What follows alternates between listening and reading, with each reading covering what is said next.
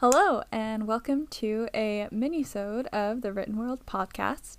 So, previously on this podcast, the way we'd been doing things was reading a book simultaneously, together. I mean, within the same period of time, discussing it together, and then sharing a piece of writing that we'd done in the author's style, all in one episode. And that was fun and good, but we found that it was making the episodes really long and also considered the fact that some people might not be so into listening to both our writing and our reviews. Like some people might just want one or the other. Um, and so we decided to break this up, and going forward, we'll do our um, reviews, discussion of the book, and then in a separate little mini episode, we'll do we'll share our writing in the style of the author of said book. And so here we are. So this goes with our last episode published, uh, The Bone Fire by trying my best with the name Georg Dragoman. Um, translated from Hungarian, it's a Hungarian name. In English, it's George. Uh, so, yeah, sorry if we really butchered your name. I swear I listened to the Google Translate. Yeah, definitely want to like formally apologize to uh, Mr. Dragoman as I think last se- last episode I called him Gregory. Like we cl- I, clearly we are very American and it's a problem. I wrote two different little um, sort of prose that slipstreams into verse esque pieces for um, the sort of bonfire themed writing. Um, and the first one is called Fairy Wings, so I'll start with that. Fairy Wings. My fingers freeze among dead seed pod wings. They have floated down, separated themselves from branch and trunk to propagate little trees. Little fairies spring from their brethren's fallen wings, not quite born of body, but of reincarnation. The sun strikes the hillside in false spring. Wind whips fay wings and pink hair, dries out cracked and picked over skin. I desperately need spring to come. The sun's warmth largely overshadowed by whips of cold feels foreign, like blood rushing through stiff and rigid limbs, like a life I can remember but can't quite grasp. I feel most myself out here in the sun, among the trees and their fairy wings. But it's still cold. I am not quite thawed, and though I hope for blood pumping warmth, it is so hard to feel that I wonder if the chill will ever really leave. And then the second piece, sort of apropos, is called Bones. bones. Etched in my bones are the dark and rattling doldrums of my ancestors.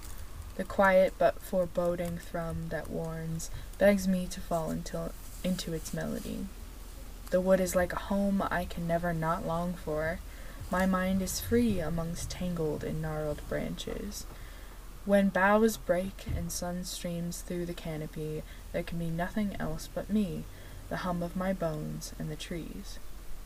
Mother and father etched love and fear in pale white bird bones.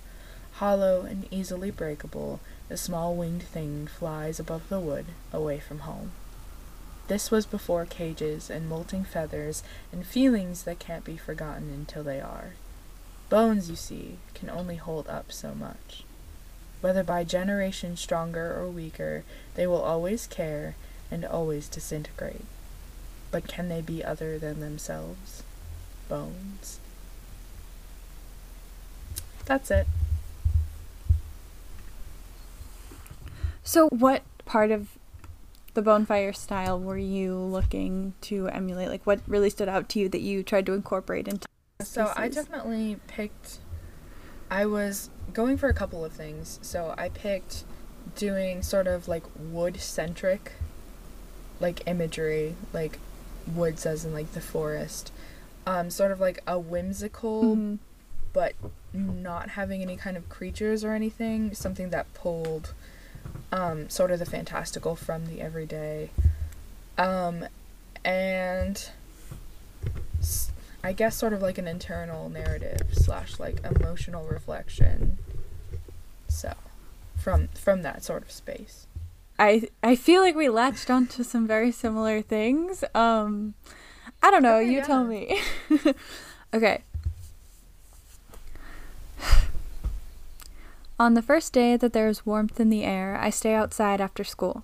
When the bus drops me off and roars away, I stow my backpack under the porch and pick my way over the soft ground to the edge of the yard, where the grass gives way to rough earth that bursts with shining quartz, and I can hear the creek off to my right, even if I can't see it. When I pass the drooping old willow that doesn't flower anymore, I begin to run. I'm fast as I sprint to the spot, the fastest I've ever been, and somehow my chest doesn't hurt and my legs don't feel heavy like they do when I run in gym class. I feel my feet kicking up the soft, mossy soil, and it feels like the ground is a springboard, propelling me to my destination.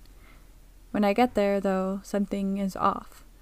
I see all the usual things the mountains of dirt, the rusted out car, the frayed rope swing hanging too far over my head for me to hope to swing on it. But something is different. I don't have a story, I realize, that's it. Normally I come out here with a story in mind, and that's where the fun begins. I'm an archaeologist digging for the remnants of a long ago creature. Or I'm a forest elf collecting supplies for my little creekside hut where I make tea from dandelions and sweet berries but nothing comes to me. I look around, hoping to jog whatever it is that typically gets the fo- stories forming in my head, all I see is that the mountains of dirt aren't very tall at all, actually, and the glittering stones that typically draw my eyes are just dull, dew dampened rocks. And the rope swing above me reminds me of something else, something bad, but I can't remember what it is, and before I can grasp onto any of it, I'm running, running back through the rough dirt and the mossy grass and the soft ground until I catch sight of my backpack beneath the porch. I snatch it up and bound up the stairs to the door. As I fumble with my keys in the lock, the air is icy. So you see what I mean? Um, actually, I, I feel like we latched onto a lot of similar things, but like the way that it was like executed was was vastly different. I feel like you came at it with that very like yeah. like mature but still like child narrative. You know that sort of like whimsical like Mhm. Child voice where like I feel like I just came at this with my own voice. I was like, yeah, time to do some self-reflection. But the atmosphere like Yeah. felt the same, uh, like in your writing as in the book. Like it was your voice, but you somehow like captured the same atmosphere. but I feel like you captured like a similar voice and atmosphere book. to the yeah. character. Not not Or- necessarily like, yeah. Ish to the character because she was kind of mean sometimes. um and this didn't really have that like But no, I but I mean, yeah, that I did really want to do. I think I mentioned in the other episode that the voice of that book is emblematic of a child, young teenager who spends a lot of time in their own head, and so that's really what I tried to capture. Um, I think it's interesting. We were both drawn to like forest imagery. imagery. um I I think you definitely like hit the nail on the head with with that sort of reflection. Um, I kind of like I tend to refuse to write from child point of view, so I think that's one of the reasons why I avoided it. Interesting. So I thought that was Why is that? I couldn't like give you a solid answer. I think part of it just comes from my sort of like not ir- a little bit of like irritation or tiredness of sort of like the Bildungsroman narrative and like the Mm. you know like I my childhood shaped like why I want to read and like my love for reading, but like I think that like I'm at a point in my life where I almost want to move forward from that, but also and maybe like distinguish Mhm. myself from that, but at the same time, I like I long for that whimsicalness. that makes sense. Interesting. So it's you No, don't just don't hate just hate children. chil- okay, cool. I will say like it was kind of fun to write from like I felt like this child was like kind of precocious, which I think is a fun Mhm. place to be. Like I don't know, that's kind of how I feel sometimes. Like I'm just I'm really just a kid thinking.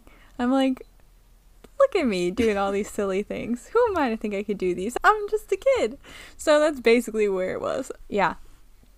I don't know what was your experience like writing? So in this the the first one I actually just wrote because I was like sitting outside one day and like was n- near a wooded area and kind of like feeling my feelings and looking at these weird little you know those seed pods that fall off the trees that look like little wings.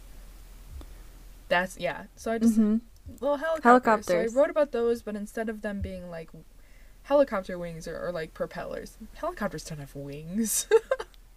um, that like they would be like sort of like fairy wings, and that that was sort of like emblemic of like oh like these fairies are dying all around us, but it's like this beautiful thing because it's like replanting this new life, but it's literally it's just a tree.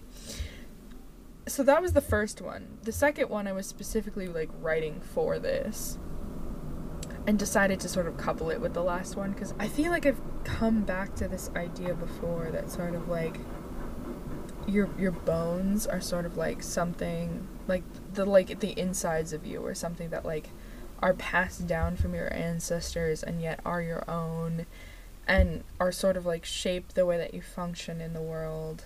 And I think that like a lot of what the bonfire is about is like generational trauma, so I kind of like wanted to allude to that a Mhm. little bit. So, Ooh, that is so. wow, I love that. And also, I think that, I think that the impulse to like move into verse.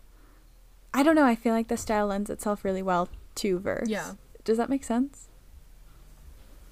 Mm mhm. Cool. All right. So that was our little tributes to The Bone Fire by Georg Dragoman. Yeah. Um, so tune in next time for our next take on a book, which will be. The Low Low Woods by Carmen Maria Machado. yes, very excited. Um, we're not gonna write in the style of that one because that is a graphic novel, and while we both like art, we both don't have Absolutely time for that. But anyway, we're gonna talk about it. so Yeah, tune and in if you're following along with our reading challenge, that's number eight.